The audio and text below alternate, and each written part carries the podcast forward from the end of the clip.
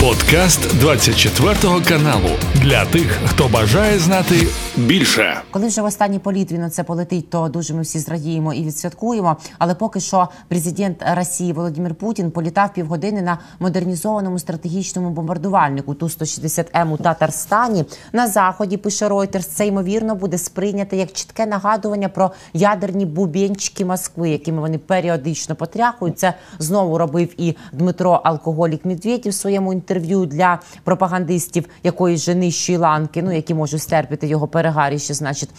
І е, що ми бачимо, якийсь сигнал цього польоту? Чи це просто демонстрація такого дешевого мачізму від Путіна? Ну я б не переменшував можливості Росії щодо стратегічної авіації, але щодо тактичної авіації, знаєте, ми сьогодні з моїми колегами е, співслуживцями, скажімо так, побратимами, рахували скільки е, бойових літаків українським силам оборони вдалося збити буквально за останні тиждень і збилися з ліку, чи то 5, чи то 7, чи то 8. Ем, тобто, сили оборони України, те, що ми можемо на лінії фронту знищувати російську авіацію, це відбувається достатньо ну достатньо регулярно. Причому оці останні літаки розробки там 14-15 років, тобто це не якась стара радянська е, техніка. Але щодо ну дальньої авіації, поки в нас немає можливості, бо ви ж розумієте, як працює оці всі ту, на якому літав. Е, Путін, що відбувається? Вони злітають десь в на аеродром на аеродромі в Мурманську, потім долітають десь до десь до Каспію, з акваторію Каспію здійснюють запуск ракет е, крилатих по по українській території, боючись просто наближають на наближатися до до української території, до українського кордону, оскільки тут же вони можуть бути збиті. Що цей політ значить для Путіна і для його оточення? Ну звичайно, це виборча кампанія. Нагадаю, до виборів скільки в нас там залишилося менше місяця, та, та, і звичайно, колись він їздив на коні з голим торсом. Тепер вже е, торс трошки ну інакше виглядає, тому треба е, літати. Що там він плавав на, на пам'ятаємо на, на на кораблі, їздив на коні. Зараз літає на літаку. Та й на літаку вже здається. Він в попередніх е, кампаніях теж літав. літав Це літав. ну. Акумуляція свого електорату і мобілізація свого електорату, так мачізм, сучасний мачізм. Хоча ну чи можна бути мачо в такому віці? Ну напевно можна, якщо ти російський президент. Але е, ця е, загроза ядерна, про яку знову згадує Медведєв в своєму свіжому, не свіжий Медведєв у свіжому інтерв'ю, і каже, що він знову візьме Київ за три дні. Ну це вже три дні додаю я. І каже, що часи судного дня тікають. То насправді є тут багато ризиків, тому що думки експертів е, поділяються Єгори на два табори. Хтось каже, що Росія не ризикне, але, наприклад, Сергій Жирнов, експівробітник КДБ та служби зовнішньої розвідки, каже: по перше, Медведєв офіційний представник кремлівського режиму, заступник секретаря Совбєза їхнього їхнього РФ це раз, а по-друге, такі не можна відкидати ось цю ядерну загрозу зі сторони РФ. Ну, ви знаєте, я буквально сьогодні читав, з'явився матеріал в американському виданні політику, і він правда великий, великий. Я його до кінця не дочитав, бо англійською мовою трошки складно читати. Ну е, принаймні три чверті я точно прочитав. І там цікаво, вони пишуть американські автори, впливове поважне видання. Американське займається аналітикою і такий аналітичний матеріал про страхи страхи е, великих людей цього світу, так і вони пишуть зокрема про Джо Байдена і про і про е, канцлера Федеративної Республіки Німеччини, і пишуть вони про те, що вони справді побоювалися, що Росія застосує ядерну зброю, але побоювалися реальна загроза існувала в перші два місяці. І Шольц і Байден. Про це реально думали, і тому так масово активно не надавали Україні зброю саме в цей час. Але е, ну ніби ну пише політико, що об'єктивно загроза вже минула.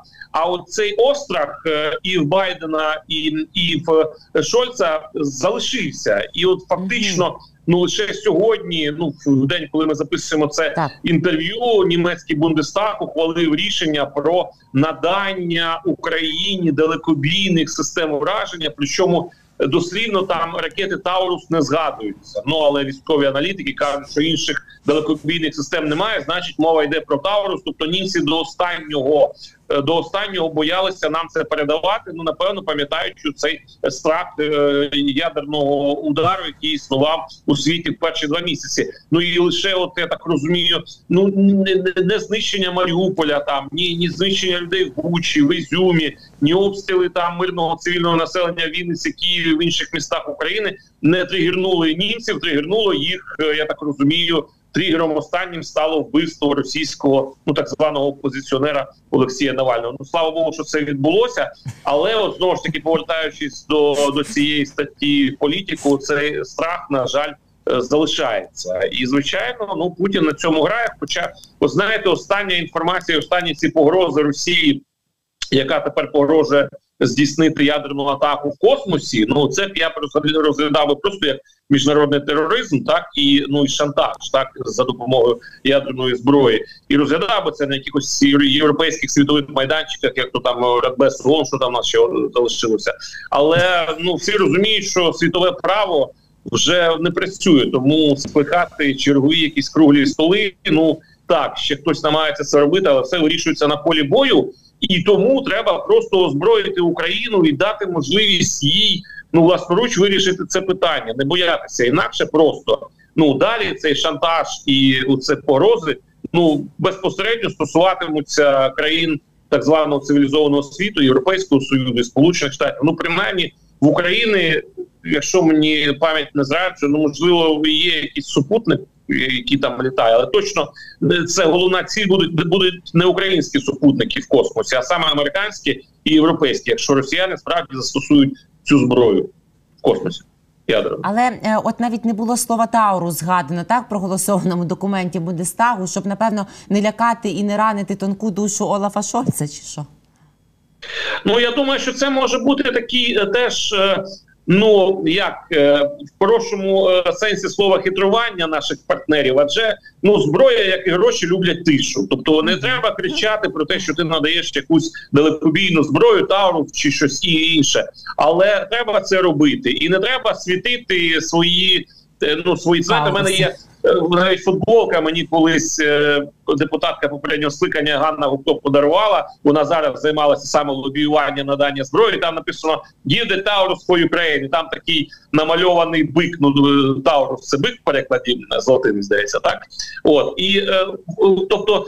Ця дипломатія називалася ті, що дипломасі, тобто ця футболкова дипломатія, якщо в перекладі так дослівно, вона дає свої плоди, і напевно, можливо, так от публічно про це кричати не слід. Так само можливо не слід кричати. От я сьогодні теж е, слухав день, коли ми запустимо інтерв'ю.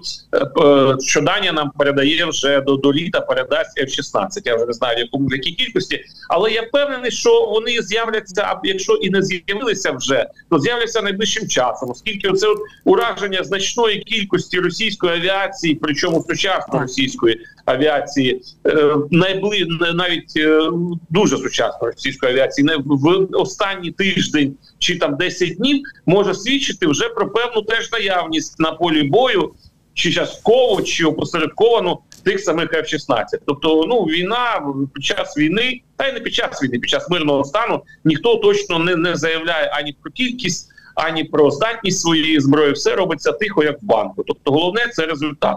Результат досягається, все гаразд. Не досягається, можна багато кричати, багато писати в документах, але ну від цього зиску конкретного не буде. Так що я вважаю, що головне, щоб щоб це, цей вид озброєнь був наданий. Не головне, щоб він потрапив в офіційні документи е, Німеччини і Бундестагу, які це ухвалили. А зато можна голосно говорити про втрати окупантів на полігонах. Ой, ви знаєте, ви напевно про останній цей удар українських українсько-американського двох ракет Хаймерсу про е, по е, цьому е, місцю тренування російської мотострілецької бригади, яка приїхала між іншим з далекого містечка. Бевзя, якщо я не помиляюся, воно називається. Це Читинська область, Чита, Читінська область, а зараз це Забайкальський, якийсь там округ в них називається. Я просто е, досліджував. Ну думаю, що ж це за місто таке? Е, Бевся, Бевся називається. Зайшов в нього там 30 тисяч населення. При тому, що загинуло за останню інформацію, якщо не помиляюся, 68 людей. От і головний е, монумент, головна достопримічательність, кажуть росіяни цього міста. Це монумент павшим е, мешканцям цього містечка під час Другої світової. Там поховані знаєте скільки 44 особи. 44. А тут бац, і за за один день і за один приліт мінус 68. В півтора рази більше ніж втратило це містечко в ну під час Другої світової. І ну напевно, я не знаю, чи ну чи як можна вплинути звичайно на свідомість російських громадян, але очевидно, подібні речі, подібні речі впливають, і особливо е, безглуздість цього шикування. Ми знаємо, що вони були вишукувані ці е, бійці для зустрічі з генерал, якимось там майором, який я вже не пам'ятаю прізвище, там менше з тим, який мав приїхати на інспекцію. Замість майора прилетіло два хайперси. Всі е, мешканці, ці які були з мотострілецького цього, поїдуть назад е, в, в цей цю бебзю, чи як воно там називається. А найцікавіше, що це містечко знаходиться від спеціально від Донецька. Я сьогодні міряв е, відстань. Знаєте скільки? Понад 7 тисяч кілометрів. От що цим людям, що вони захищали на відстані 7 тисяч кілометрів, перебуваючи в чужій країні, яку таку свободу і демократію, яку таку правду вони захищали, як каже їхній культовий фільм Брат. Ну менше з тим нам своє робити. Я вважаю, що що ця новина шикарно розійшлася по всіх по всіх телеграм-каналах е, російської, в тому числі Федерації. Це ж російська платформа вона там була вигадана. І оце остання, вибачте, останні тиск, який президент, тиск, я не знаю, як е, коли головний пропагандіст е, е, країни Соловйов називає звичайного військового блогера, в якого всього навсього там 100 тисяч підписників було всього е, нещасного Андрія е, ну, Морозова, який сам собі в голову чи куди він там. Е, вистрілив, він називає його негідників, негідником, гум, гумовим виробом, і там накидається на нього. Там він зарадник і таке інше. В результаті чого цей звичайний блогер, який воював, я так розумію, що він вихідець чи то з Луганська, чи то з Донецька, колишній український громадянин. Ну принаймні він сказав, що, що поховали його в Луганську. Значить, в своїй записці у цій пересмертній він написав. Він лише всього навсього сказав, що е, росіяни під час чотиримісячного штурму Авдіївки втратили. Е, від 14 до 17 тисяч вбитими, і ця цифра збігається з даним українського генштабу. Наш генштаб теж каже 14-17 а разом безвозвратні безповоротні втрати склали, здається, 57 тисяч росіян. Тобто він каже, що ну величезними втратами дося... була досягнута так звана ця пірова перемога, коли коли захопили просто територію е, зруйнованого міста, в якому там залишилося 500 е, мешканців чи 700 мешканців наразі. Вони кажуть 800, хоча я теж сумніваюся в цій е, які зараз там записують пропагандистські ролики. Людина е, написала умовну правду, за що її затаврували так. Ледь не звинуватили за кримінальною статтею, що вона собі пустила кулю в голову. Це прекрасний е, приклад е, е, демократії, свободи слова по російськи, коли військовий пропаганда, ну він реальний ворог, реальний наш да, ворог і зрад, якщо він був громадянином України до 14 року. Він тепер сказав, що все до побачення, поховайте мене в Луганську. Привіт Соловйову і пустив собі кулю в лоба. Хай би всі так росіяни робили, які приїхали сюди, прийшли сюди зі зброєю. Так а мені здається, Єгоре, що це буде масштабуватися, тому що, по-перше, з воєнкором позакривали їхні рти уже так капітально, навіть тим, які сидять і щось намагалися казати проти режиму. А ті, які зараз намагаються такі говорити і проти, то вони самі пишуть, що не факт, що вони довго протягнуть. То мені здається, що це такі самовбивства прикрі, а точніше не прикрі для нас. Вони там стануть тенденцією скоро і проявом дійсно всього демократизму путінського режиму такого. Ми сьогодні буквально е, говорили зі своїми колегами на службі, е, що це може значити, і в нас така виникла теорія, ну не теорія, а припущення, е, що це вже працює російський е, СМЕРШ. Вони здається, 6 чи 7 січня е, заявила російська влада, що вона відновлюється. Це був такий підрозділ контррозвідка е, радянського союзу під час другої світової. Ну вона називалася смерть шпіонам от смерть розшифровувався, і вони там знищували і реальних, і умовних, і здебільшого умовних шпіонів. Тобто всі доповідали ну в результаті катування тортур, всі підписували, що так вони там японські шпіони або там польські шпіони, або німецькі шпіони, або англійські шпіони. Ну і таким чином, от цей смерч доповідав, що певна кількість треба відкрити цікаво, скільки було шпигунів е, знищено цим підрозділом. Я так розумію, ну росіяни зараз заявили, що вони відновили цей підрозділ. І ось підрозділ дає перші результати. Розумієте, от знищений, е, не знищений, а можливо і знищений. Ми не знаємо, можливо, це і було і, і вбивство е, воєнкор, розумієте, який там воював не можливо, він був шпигуном. Тому ну звичайно, це можливо таке припущення, але я думаю, що ці смерті на, е, на лінії фронту будуть не поодинокі, оскільки СМЕРШ працює і ну, він буде досягати своїх певних результатів. Е, значить, е, західні спецслужби, всі ЦРУ, Мі 6 і багато інших. Вони намагаються зараз дискредитувати і зірвати вибори в Російській Федерації. Це на повному серйозі говорить голова Центр виборчкому РФ е, Памфілова. От е, я так оце сплю і бачу. Вони їм взагалі здалися ЦРУ, Мі 6 і всім іншим дискредитувати вибори, які і так дискредитовані вже е, третій десяток років поспіль. Ну я не знаю, яким чином можна взагалі е, зірвати чи дискредитувати, чи зірвати дискредитувати, желаючи все а. більше, і засилають, щоб влаштовувати провокації, в тому числі на западних участках. Тут багато багато буде версій. Ну можливо, дивіться, я е, дискредитувати е, можна лише те, що ну що має авторитет. Правда, якщо ви повністю дискредитовані. Ну, якщо ви ходите е, по вулиці без штанів, ви вибачте і гадите в усіх публічних місцях, то вас складно дискредитувати після цього. Ну мовно кажучи, якщо якщо Путін і ну і кремлівська влада на, наклала, вибачте, оце те, що вони люблять, е, значить, е, в чому вони люблять жити на будь-яке міжнародне право, так і на будь-які міжнародні установи. Тож як можна їх дискредитувати?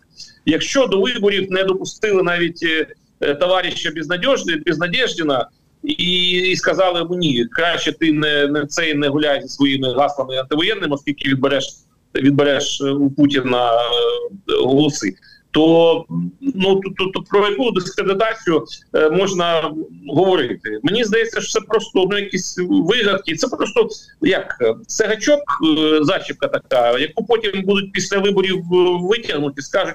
Ну, ми ж вам казали, що захід хоче дискредитувати. Ну, коли захід скаже, що ці вибори нелегітимні, і що вони не не визнають цивілізований світ, не має визнавати їхні результати росіяни росіянам пояснять, ми ж вас попереджали. А тут ще знаєте, яка є який принциповий є момент в тому, що ці ж вибори відбудуться і на так званих е, приєднаних територіях е, до Росії, які навіть частково на них ніколи не ступала нога чобіт цей російського окупанта, російського солдата. Я вже казав, що я наприклад народжений в Запоріжжі, і до останнього часу там і був приписаний між іншим Запоріжжя за їхньою конституцією. Це частина Росії, і там ніби теж мають відбуватися вибори президента Росії. Ну слава Богу, їх там не буде, оскільки Запоріжжя е, залишається і буде завжди під контролем української української війська і влади. Але в Мелітополі, наприклад, да, це 120 кілометрів від Запоріжжя. Вони якесь дійство влаштують. Таке саме дійство вони влаштують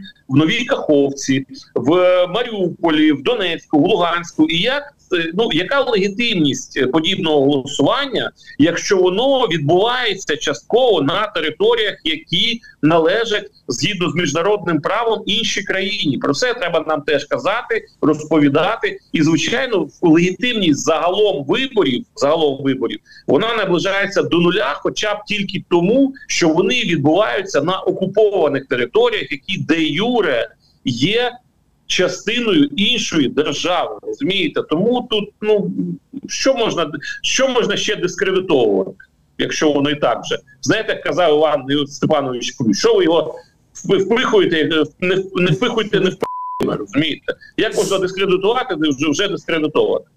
Вічна пам'ять, е, світла пам'яті Івана Степановича.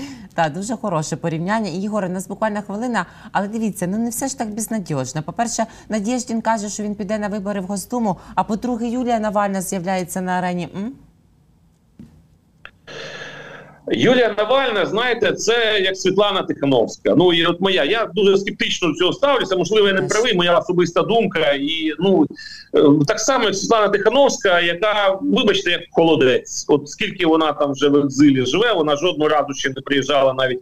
До України, хоча ну ми до білорусів, ну начебто, ну порівняно з росіянами, вельми прихильно ставимося, і вона могла б точно приїхати, сказати друзі, я вибачаюся за те, що з території моєї країни відбувався наступ на Ірпінь, на Бучу, що після цього почалися звірства. Що з території моєї країни імовірно можуть летіти якісь ракети чи шахеди. Вона цього не зробила, посилаючись, начебто, на відсутність офіційного запрошення. Натомість вона звернулася до зеленського президента. Ще коли це було? Визнайте мене єдиною легітимною. Пам'ятаєте, Янукович, я легітимний. Так само мені здається, і з дружиною Навального. Ну ну так, це буде напевно для російської опозиції. Як для білоруської, напевно, це буде знакова фігура, і напевно це правильно. Якщо вона руйнуватиме російський світ, цей мір зсередини, це прекрасно. Але сподіватися на якусь великий внесок в розвал Росії чи в нашу перемогу я б не став. Звичайно, ми будемо вдячні за будь-яку допомогу, яка надасть дружина Навального Юлія, так і звати Юлія, так. у цей в капілку нашої перемоги. Але занадто сподіватися на неї, я думаю, що ну є просто деякі люди, які не борці. Знаєте, а хто борець, той здобуває світ. От е, Юлія е, Навальна для нас світу і миру не здобуде. А повертаючись, знаєте, ще, що згадав? Так, так, що ми про, про цього правоєнкорів ми почали так. говорити. Я просто трошки не, не фіналізувався ще що оці конфлікти вони ж не тільки на на тлі цього е, самогубства цього Андрія Шевченка, але й загалом відстежується зараз лінія конфлікту між воєнкорами російськими, які бачать реальний uh стан війни на фронті, і російськими спецслужбами. І дай Бог, щоб цей конфлікт досяг максимальної е, точки е, кипіння. А ми запасемося попкорном і будемо все це я, аналізувати. Я, я, я перепрошую, чесно, що Андрій Морозов уроджений з Москви такий він. Він не уроджений mm -hmm. з України, так що він не зрадник, він просто ворог наш. Так, так. А Тому ми борі, борітися поборити і будемо це робити. Дуже дякую, Єгоре, за ваші чудові коментарі, за те, що знаходите час. Ну за службу і позицію насамперед теж. На все добре, до наступних зустрічей. Дякую, до зустрічі. Це був подкаст для тих, хто бажає знати більше. Підписуйся на 24 канал у Spotify, Apple Podcast і Google Podcast.